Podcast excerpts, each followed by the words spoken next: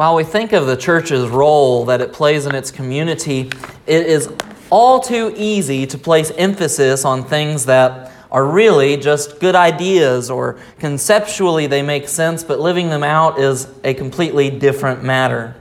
Our time through the study of Paul's letter to the church in Ephesus has drawn our attention to this fact. Christian living is supposed to be reflected in our actions and in our lives.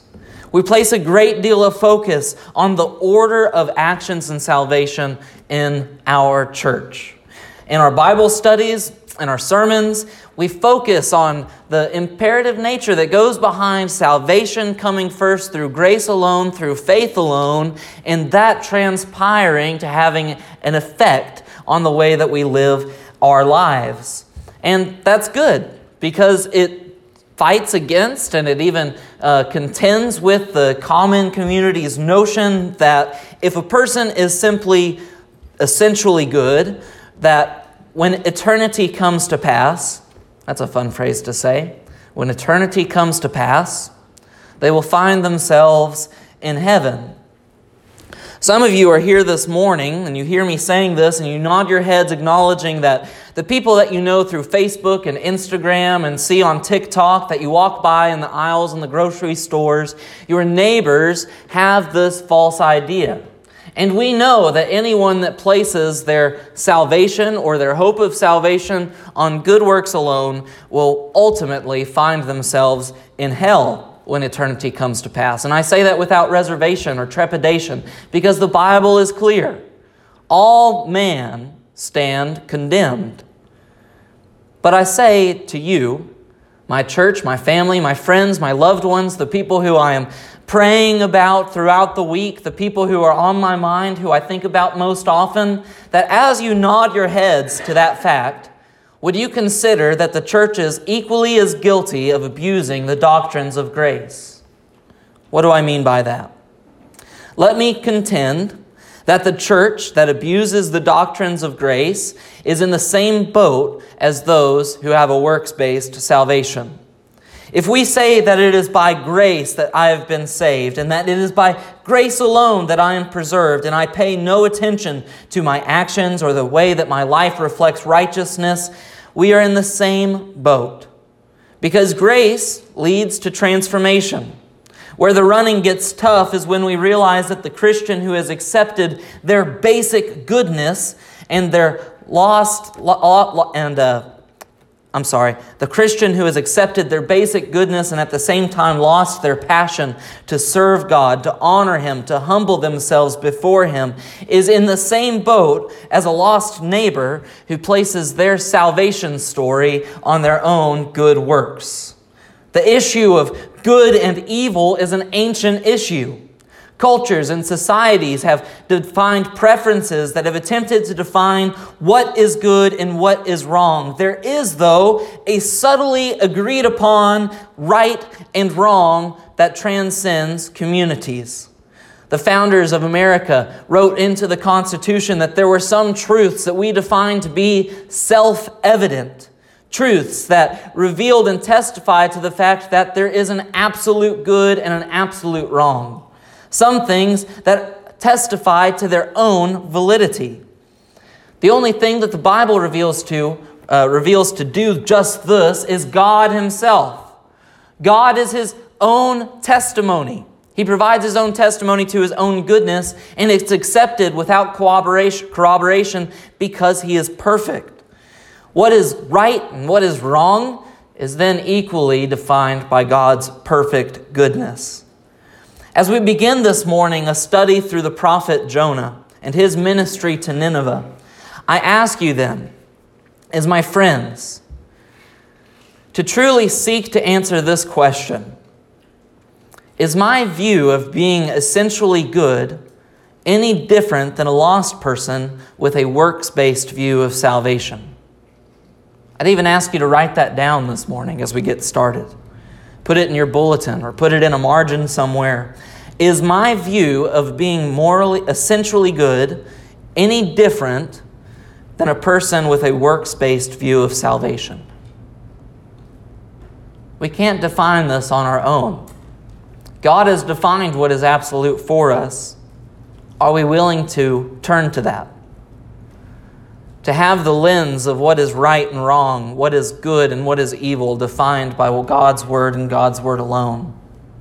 Or have we escaped to the same type of thought process?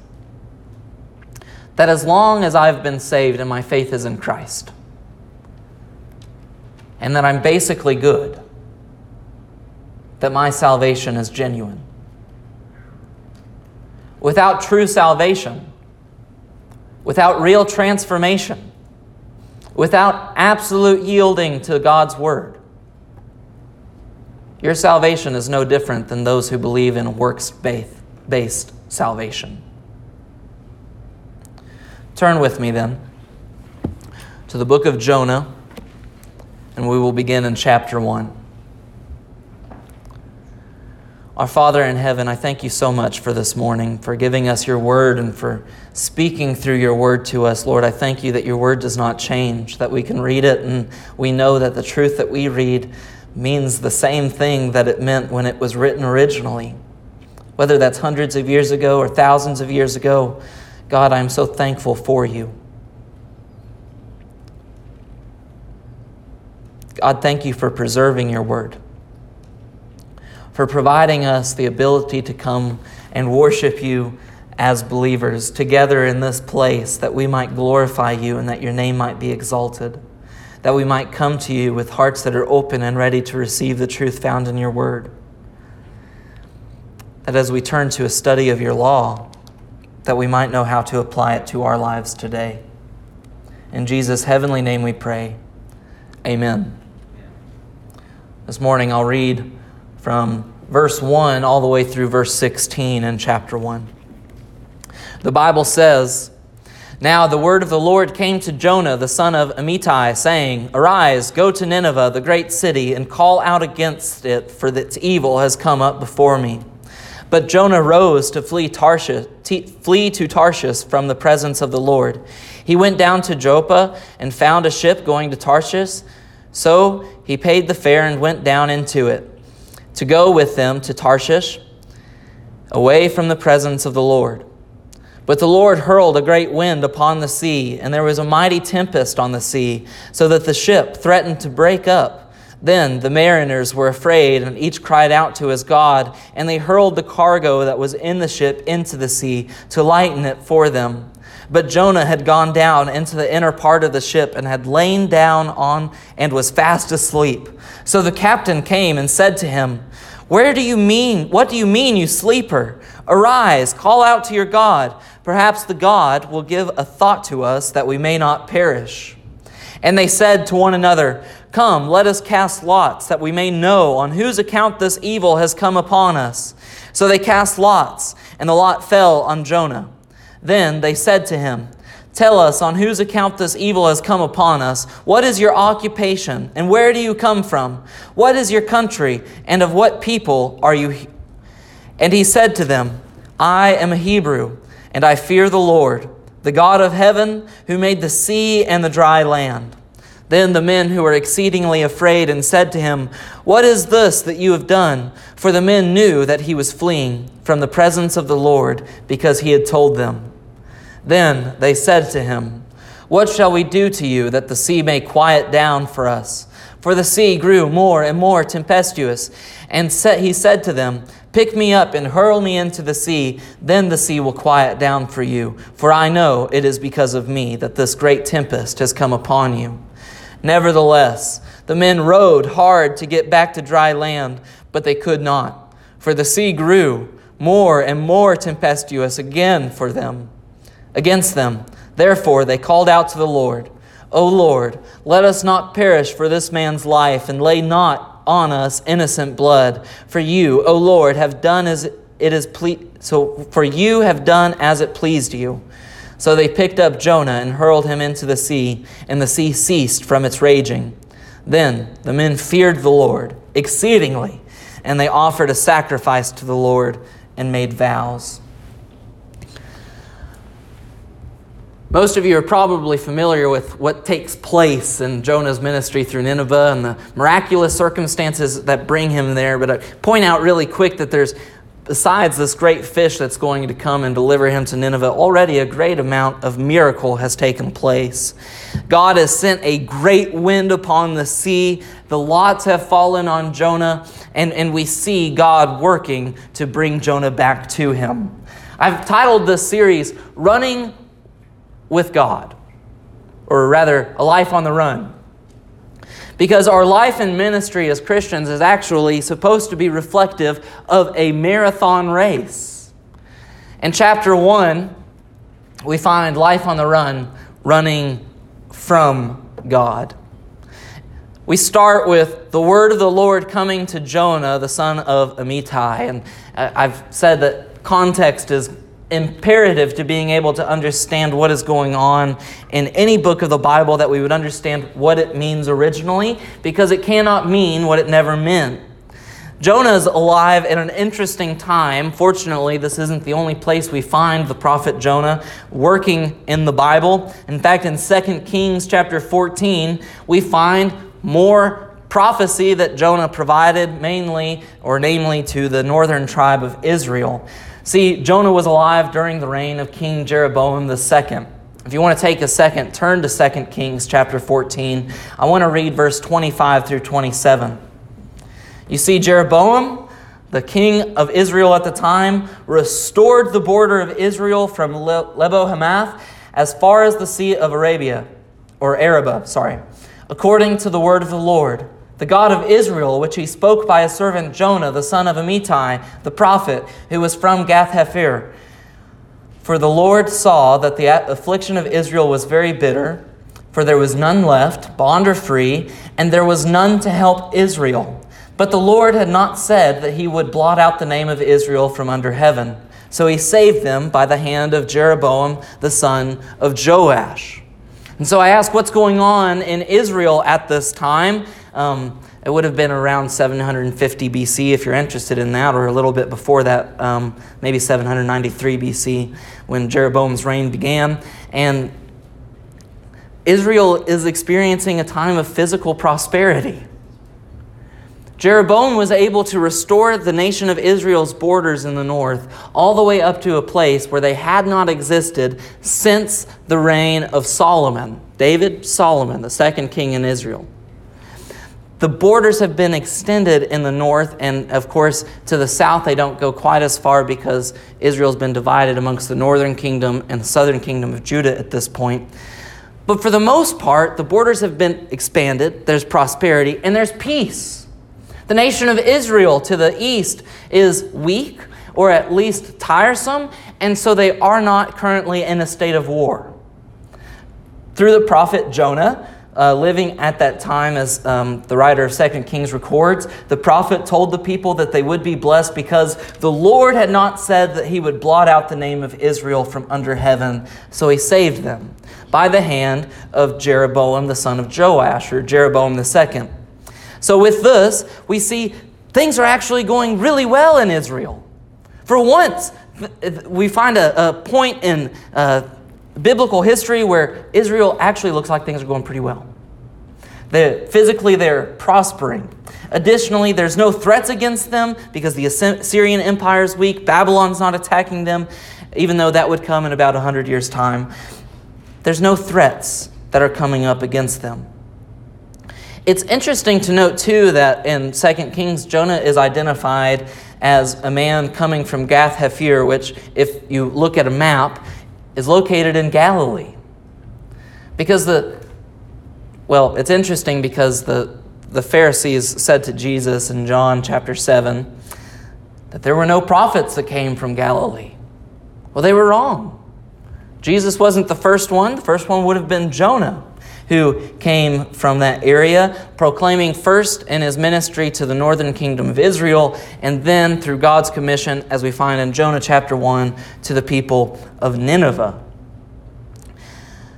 While it was certainly a time of physical prosperity, it's important to note that it was actually a time of spiritual poverty. Look at verse 24 in 2 Kings chapter 14, and we find that Jeroboam II did what was evil in the sight of the Lord. He did not depart from all of the sins of Jeroboam the son of Nebat, which he had made Israel to sin. The condition of Israel, when we look at it, I think is humbling reflective of many of the things that we can see today a time when prosperity seems to reign in all the physical attributes. We have what we need, our physical needs are being met, uh, but spiritually, the world is depraved. Jeroboam, as king, led the nation of Israel into sin. And I ask, what could have been so wrong, or what national sin would there have been that Israel was facing? Fortunately, at the end of Jonah's life, we find Amos, his contemporary, who records specifically what the transgressions of Israel were. Amos chapter 2, verse 6 through 10 reads, Thus says the Lord, For three transgressions of Israel and for four I will not revoke the punishment because they sell the righteous for silver and the needy for a pair of sandals. Those who trample the head of the poor into the dust of the earth and turn aside the way of the afflicted. A man and his father go in on the same girl, so that my holy name is profaned. They lay themselves down beside every altar on garments taken in pledge, and in the house of their God they drink the wine of those who have been fined. Yet it was I who destroyed the Amorite before them whose height was like the height of the cedars, who was as strong as the oaks. I destroyed his fruit above and his roots beneath. Also, it was I who brought you up out of the land of Egypt and led you for forty years in the wilderness to possess the land of the Amorite. For a timeline, Amos would have written this in the year 760 so this would have been less than 30 years after Jonah's commission to go to Nineveh. The sins that Amos was writing about specifically first, that they sell the righteous for silver and the needy for a pair of sandals, that they trample the heads of the poor, is simply that they regarded life and the value of life based on physical well being. If you were rich, you were obviously worth more. The value inside of you was more. If you were poor, your worth was less. They trampled the heads of the poor and they continued to subject people through uh, different provisions. They held the poor in their positions. The, the position of Israel during this day was one in such that they did not value life in the way that God had commanded them to value life. Moreover, there was sexual immorality or unrestrained sexual sensuality. Looking at slaves, fathers and sons going in on the same girl that my holy name is profaned, and all of these things God says profanes his name because it undermines the value of the image of God born into all people.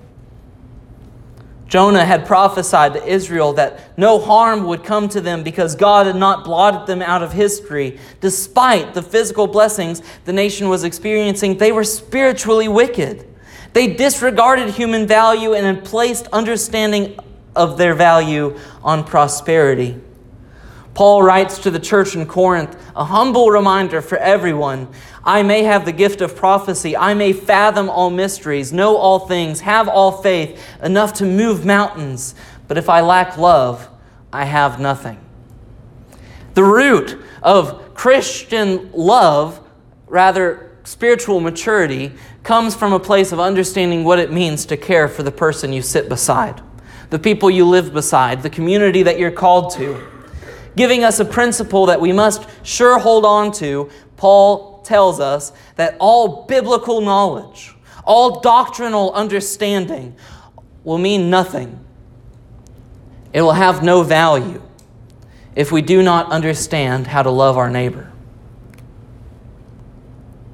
Israel had everything in a physical sense. Paul wrote, if I had everything in a spiritual knowledge sense, it would still mean nothing if I didn't know how to love, if I didn't understand what love meant.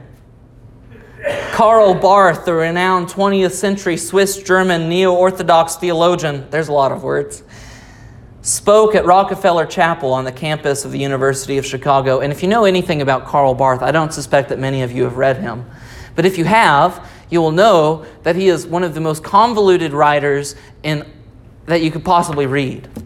Personally, I do not enjoy reading Barth's work, but I will struggle through it because he's got good stuff. He has complicated thoughts and complicated ideas, and when he writes, it's long, drawn out sentences that are hard to comprehend. But here, at the Rockefeller Chapel on the campus of the University of Chicago, during the Q&A time, a student asked Barth if he could summarize his theology in a single sentence. As the story goes, Barth responded by saying, In the words of a song I learned at my mother's knee, Jesus loves me. This I know, for the Bible tells me so. We can have all the understanding of the world about what it means to be adopted into God's family. Even looking recently through the book of Ephesians, we've gone through what does election look like? What does it mean to be grafted into this, to be in the image of God, to be in Christ, to have Him in me, to be identified with the church community, to have a relationship outside of the church that is a reflection of what's going on in the church. And all of these different things, all these great understandings, we can possess them be able to eloquently present them, be able to grapple with them and explain them. And it means nothing if we do not have love. I do not mean to undermine the hard work that goes into understanding doctrinal truth. There is a great value in wrestling with the issues of God's sovereignty and free will and how they work together to give us an amazing picture of God's grace. To navigate God's nature as perfectly just and perfectly loving. These things are good. Wrestling with them is an essential part of spiritual growth, but the work should not simply be hard work. It should be heart work. It should be changing us. When we study the seven letters written to the seven churches in Revelation 2 and 3, we find a consistent theme. Ephesus is condemned for losing their first love. And then all the way to the end, we move and we find that the churches of Thyatira and Sardis have lost their own passion. And I think it's interesting that as you move through those letters, those churches, we go from a place of less prosperity to more prosperity. Sardis, which was poor, and Thyatira, or even Laodicea, where we end, was perfectly rich. They had an abundance of wealth. There would have been no obstacle. Imagine a church being able to say, if we needed to take care of something, we would easily be able to do it with no contention because there was no unmet need. But being so spiritually lost, they saw no need out in their community.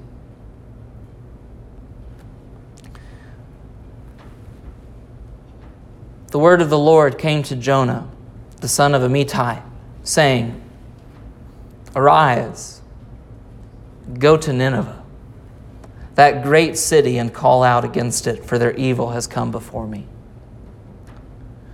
Jonah is the first prophet in the entire reading of the Bible or any study that we can do through the Bible that we find that, first of all, runs away from God's commission. Second of all, is called to go to a Gentile nation. Not Nineveh, the word says that it was a great city, and it certainly was. Nineveh would have been the royal city for the Assyrian Empire at the time, and most scholars reflect that the population in the time of Jonah would have reached around 600,000. Scholars suggest that at the time of Jonah's ministry, Nineveh would have been the largest city in the entire world. Established in Genesis, it wasn't just a large and well established city, but it had a great history. Genesis chapter 40 records that Nineveh was founded by Nimrod, an old and well established city, the greatest, biggest city in the whole world. But it was also a condemned city. Nahum, the prophet, would write later that, and it would come true 130 years after Jonah's time, that Nineveh would be condemned by the Babylonians who would conquer the Assyrian Empire. You see, in Nineveh, they worshiped a false god, most likely Ishtar, a water god. Assyria would have been conquered by the rising power of Babylon through the reign of Nebuchadnezzar. Go to Nineveh. God commissions his prophet. But his prophet rises up to flee Tarshish. Instead of going to the east, he goes as far west as he possibly can, going to the, uh, the shoreline and joining a ship so that he can fare further and further away. The only prophet to ever refuse God's per- per- commission. I don't think Jonah was lacking in his knowledge of God, or his issue was even that he didn't want to be a prophet. Just looking at 2 Kings, we can see the picture that he certainly had a ministry to Israel. He had no problem being called as a prophet and serving as a prophet, but when he was called to go to the Gentile nation of Israel, or I'm sorry, Assyria, where Nineveh was, something grabs hold of him. He has a disdain for a people that had historically been Israel's enemy.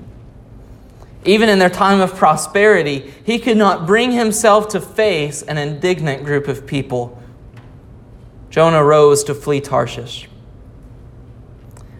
The exact location of Tarshish isn't actually known, but we do know that it is the opposite direction because he had to go to the shoreline. He went west, he found a boat, he joined the boat, and he told the mariners there that the reason he was fleeing because he was fleeing the presence of the Lord. Repeated twice, we find this phrase that he's fleeing the presence of the Lord. And where is he going? How can you flee the presence of an all powerful God? How can you run away from God's will if he's calling you? If God's leading you in a direction, how can you run away from him? The only hope you have is that he's decided to allow you to rebel. In the case of Jonah, that wasn't true. God did not have plans to allow Jonah to rebel. He fled, and he would be ultimately sent to Nineveh. Jonah would rather abandon everything, fleeing perhaps the location of the temple in Jerusalem. He wanted to flee, leave behind everything that he might not have to face a Gentile people. Jonah would rather abandon turning his blind eye to the fact that Israel and all of their blessings had provided him with the need to go to, to this Gentile area where, where Israel was said to be a blessing to all nations, all the while missing the undergirding theme of this entire tale that God's sovereign purpose in sending a prophet to the Gentile people for the first time was to bring shame on a people who were spiritually depraved on Israel, to show them that a Gentile nation that did not belong to God's covenants were willing to repent when they were not. Nineveh would, in chapter 3, repent, but God's chosen nation would not. Years later, Babylon would not just conquer Assyria, but Assyria would take the northern tribes of Israel, Babylon would take the southern tribes of Judah, and all of Israel would be in exile. A great wind comes upon the sea, and we find Jonah resigned to his circumstances, falling asleep at the bottom of the ship. And, and we might note that this wasn't a regular storm. The mariners, those who were experienced sailors, who knew what storms looked like, the Bible says were afraid, crying out to their own gods. They were hurling cargo over the ship that they might lighten it and they might not be destroyed. And all the while, Jonah crawled up in the bottom of the ship, sleeping, because he knows what is happening. Most likely, because they went to the west coast to join the ship, the sailors would have been Phoenicians worshiping the water god, Baal, or perhaps even Dagon, the half fish, half man god. The captain comes to Jonah and asks, Who are you? Where do you come from? What people do you belong to? And God's sovereignty, making Another miracle. The lots fall on Jonah, indicating that he is the cause for their turmoil, for the tempestuous seas that they're at sea with. Jonah identifies himself as a Jew would to any Gentile people as a Hebrew. He identified the one true God as the God of both sea and dry land. And if you would just contrast that for a second with the God that the Phoenician people would have been praying to and crying out to, these false gods who were water gods who had if you understood this the way that the Gentiles would have regarded it, or pagans regard gods, that they have spheres of influence and control. And so their God had control over the water, which is obviously the one that they needed to worship because they were sailors. But Jonah's God, the God of heaven, of earth and the sea, had dominion over all things, sea and dry land. And you can see the fear in the people as they respond What have you done to us? Why are you fleeing the Lord? A mighty God with a greater sphere of influence than the pagan gods of both Nineveh and the Phoenicians. They cast lots and they continue to be afraid. They ask in verse 11, What shall we do to you that the sea might quiet down to us? And Jonah knows. God has condemned him and judged him. The same way that he's promised to condemn Nineveh if they don't repent. The same way that he promises to ch- chasten Israel if they don't repent. And Jonah says, Pick me up and hurl me into the sea, that the sea will quiet down for you, for I know it is because of me that this great tempest has come upon you. Verse 13 The sailors, the pagan Phoenicians, row hard to get back to dry land. These Gentile pagans show more regard for human life, for one single human life, than Jonah shows for hundreds of thousands of people in the middle of the storm, they decide that they will fight to preserve one life, rowing against the waves that they might make their way to dry land until it comes to the point that they can row no harder. They cry out to the Lord, Let us not perish for this man's life, and lay not on us innocent blood, for you, O Lord, have done as it pleased you. So they picked up Jonah and hurled him into the sea.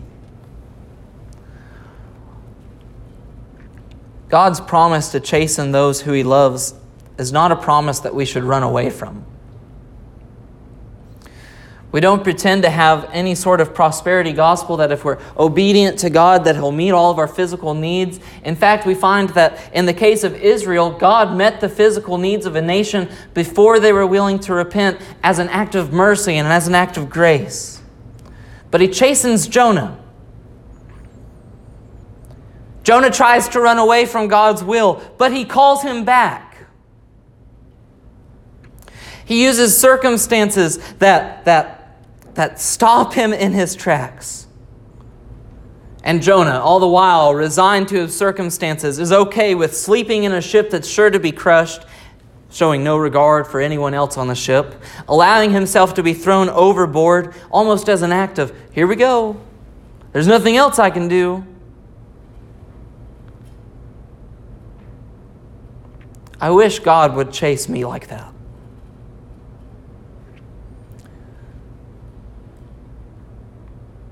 We navigate life and we make decisions and, and we try to work the way that we're supposed to and live obediently to God. And I, I began this morning by asking the question Is our understanding of being essentially good the measure of transformation in our lives? Any different than a lost person's understanding of salvation by works.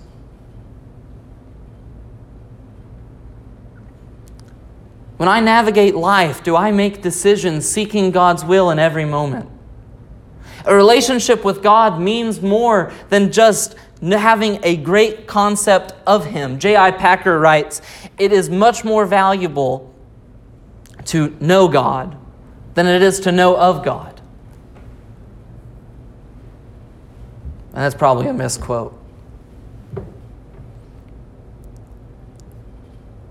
And all the wonder we, we wonder in, in the silence and in the questioning, in these moments of seeking God, as we're training our faith, as we're learning what it means to have a relationship with God, I wonder, am I being obedient enough? Have I neglected something? Is my, are my preferences causing me to live life in a different way? Have I disregarded what the Bible says? Do I approach it with so much fear that I am afraid that my American perspective would influence the way that I understand what God has written? I wish God would chasten me the way that He chastens Jonah. It would be easy to know if I strayed to the left or to the right, obeying God's will, if a sea billow would come and knock me down. But that isn't the case for most of us. Even though I do think the day is coming, thanks to Michelle, she said the only way she will ever go to Texas is in the belly of a fish. And so I know we will end up there someday.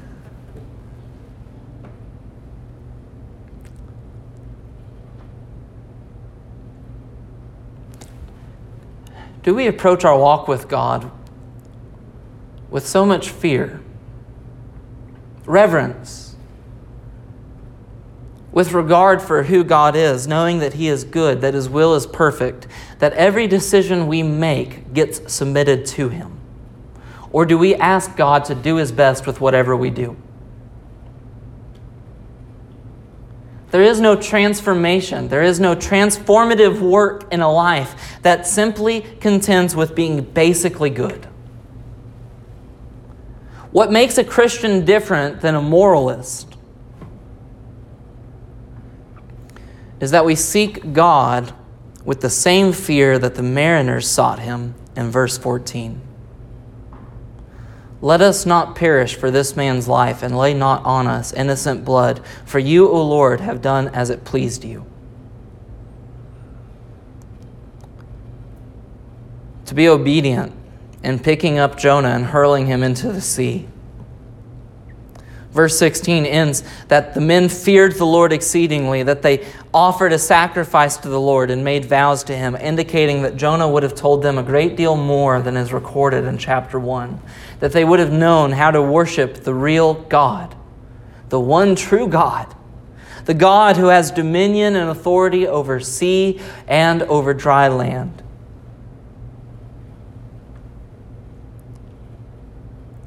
When we look at the book of Jonah, in its appropriate context. Jonah's ministry was called to bring shame to Israel. It's not allegorical. Jonah was a real man. These are real events. The miracles that are recorded here absolutely happened in history. But there is some symbol as Jonah represents the nation of Israel. God's chosen people, called to repent and to obey Him, to enjoy the blessings of a relationship with Him, running away from His will. A Gentile nation willing to repent condemns such a nation. If we were to apply this in a modern way, and we have to be careful when we do this, but if we were to look at the church as God's chosen people, and we think of all the Gentile nations around us, how shameful is it when people are willing to turn to God and to repent with zeal and passion when a new convert or somebody who finds themselves called to the faith for the first time has the energy and the joy to turn to God's word and to ask what he means in their life and to seek him in every decision, that their life is truly transformed, but the church sits complacent. And not just complacent in basic goodness, but complacent in sin, condemned, deserving of God's chastening. The Gentile people, I, the big city of Nineveh surely would have been gross, it would have been disgusting, but that's the reality. That ministry calls us into the dirtiest parts of people's lives.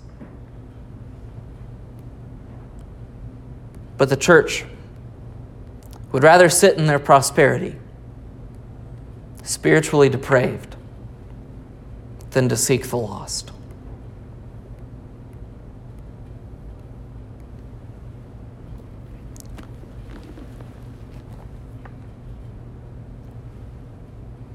I asked this morning in introduction, and I'll ask it again in conclusion.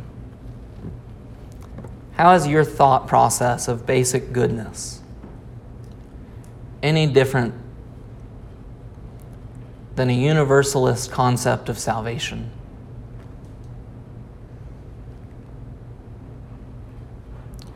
There is one truth, one absolute, self evident, revealed truth. Does your understanding of what is good influence the way that you read the